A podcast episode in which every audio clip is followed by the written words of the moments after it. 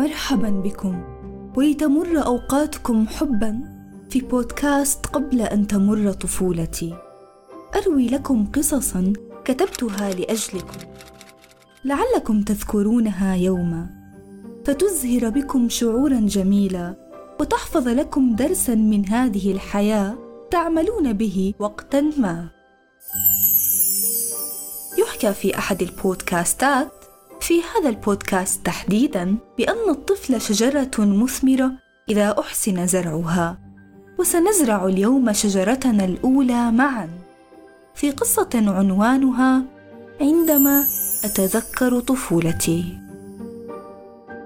كان يوسف مهووسا بكل ما هو إلكتروني بالألعاب الإلكترونية والصوت الصاخب ومتابعة أحدث التحديات على مواقع مختلفة.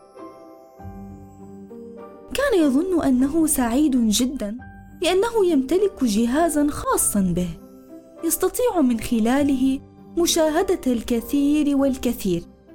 إلا أن كل شيء سرعان ما بدأ بالتغير بعد أن لاحظ والده حال ابنه واهتمامه الزائد بكل ما هو إلكتروني. فقرر أن يعلمه درسا لن ينساه ابدا ولكن بطريقته الذكية الخاصة.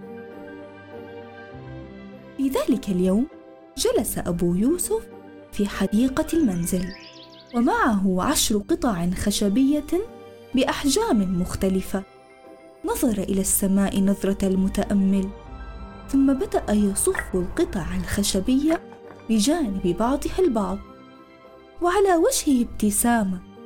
سببها بعض الذكريات. أظن أنها ذكريات جميلة. انتظر قدوم ابنه وقتا طويلا.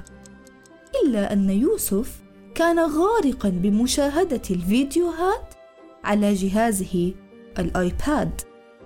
ناداه أبوه وقال له هنالك أمر مهم أريد أن أحدثك به يا بني. هل لا تركت جهازك وأتيت؟ حين حضر يوسف متثاقلا من دون رغبة تعجب من وجود قطع خشبية فنظر إلى والده وفي عينيه تساؤل. قال له أبوه اجلس يا بني أمامي. ثم وضع أمامه عشر قطع خشبية وأكمل قائلا أريد أن نلعب لعبة. لا أظن أنك ستفوز بها علي. امتلأت عينا يوسف بالتحدي والرغبة بالفوز. أكمل الأب وقال أريدك أن تصنع من هذه القطع الخشبية بناء قويا ثابتا لكن في كل قطعة تضعها ستجيب بها على سؤال واحد وهو ماذا ستذكر من طفولتك بعد أن تصبح شابا كبيرا؟ بنفسه ظن يوسف أنه سيفوز بسرعة لأن السؤال سهل جدا. ووضع القطع الخشبية فوق بعضها البعض ليس بالأمر الصعب. رفع يوسف أصابعه الصغيرة وبدأ بتثبيت القطعة الخشبية الأولى وبدأ بالعد. اولا لعب الكثير من الألعاب الإلكترونية. ثانيا شاهد العديد من الفيديوهات المضحكة والمسلية. ثالثا ورابعا وخامسا ثم توقف ولم يستطع أن يكمل حتى عاشرا. وبدأت القطع الخشبية تهتز من تردد أصابع يوسف وتعجله حتى وقعت جميعها. أخذ الأب القطع الخشبية وثبت الأولى وقال أما أنا يا يوسف أذكر الكثير الكثير. اولا شاهدت النجوم مع أبي في ليلة جميلة زينها القمر.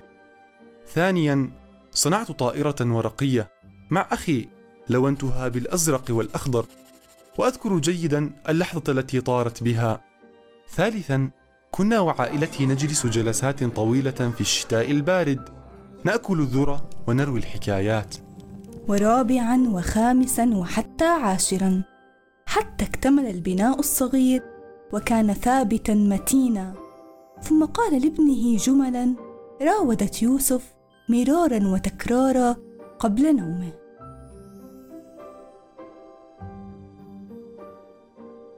ستمضي هذه الأيام. ستصبح شابا كبيرا لكنك ستذكر القصة الأولى المغامرة الأولى والحمام الدافئ قبل النوم. وعند دخولك إلى فراشك الدافئ بعد يوم طويل من اللعب. ستشتاق لقصة قرأها والدك أو والدتك أخاك أو أختك في بيتك الآمن وغرفتك الجميلة. سيغمرك الحب عندما تتذكر أغنية الطفولة. ستبدأ بعدها بترديدها.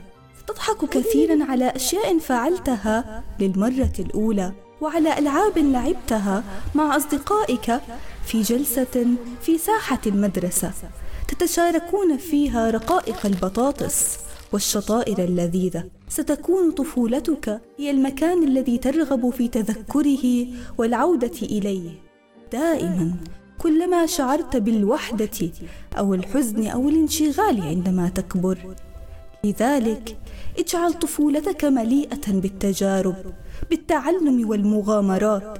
اقرأ قصيدة أمام زملائك تحدث عن كتابك المفضل أمام معلمتك وفي صفك.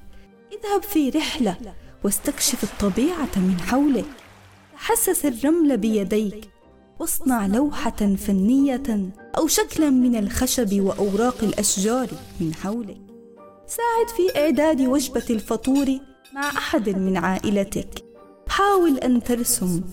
ادمج ألوانا مائية لتكتشف لونا آخر. اكتب واقرأ حتى تكتشف موهبتك الخفية. اطعم حيوانا أليفا. عبر عن حبك وفرحك وحتى عن حزنك. شيئا جميلا. قل شكرا. عفوا. ساعد احدا ما. داعب قطرات المطر بأناملك. واصنع كرات ثلجية وتمدد على سطحه الناعم. انظر مطولا إلى السماء. اصنع مكانك الخاص في زاوية من زوايا البيت. يكون سقفها بطانيتك برائحتها الدافئة. واجعل بابها صندوق فيه ألعابك. عندما تتذكر طفولتك يا بني أريدك أن تتذكر صورا كاملة متماسكة داخلية مشاعرها قوية. لا تعش طفولتك عبر النظر إلى طفولة الآخرين. جرب أنت تعلم أنت استكشف أنت شاهد بنفسك تذوق بنفسك تحسس بنفسك. لا تكن المشاهد ولكن أنت المجرب والمتعلم.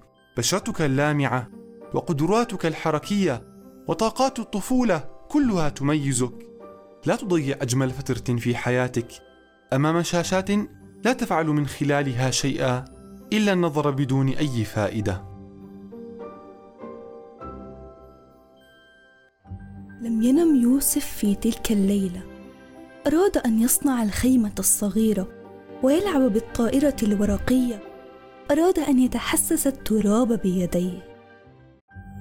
لكن في اليوم التالي قرر يوسف أن يتحدث أمام زملائه في الصف ليشاركهم هذا الدرس وحتى لا تفوتهم هذه الأوقات الذهبية.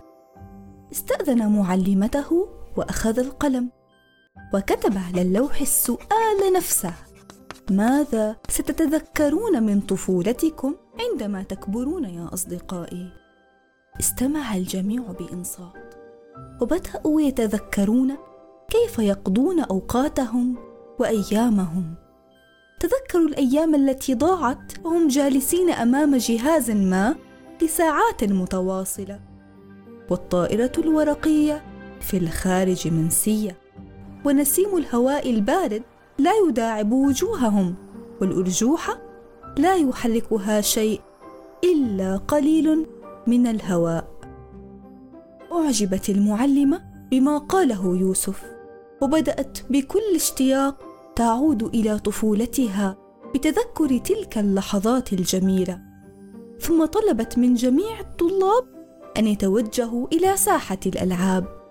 فرح الجميع بكلام يوسف وانطلقوا إلى ساحة الألعاب في المدرسة يلعبون ويمرحون ويجربون ويتعلمون. وأنتم يا اطفالي الأعزاء. شاركوني كيف تقضون طفولتكم؟ هل من لعبة تحبون لعبها دائما؟ أو قصة تنصحوننا بقراءتها؟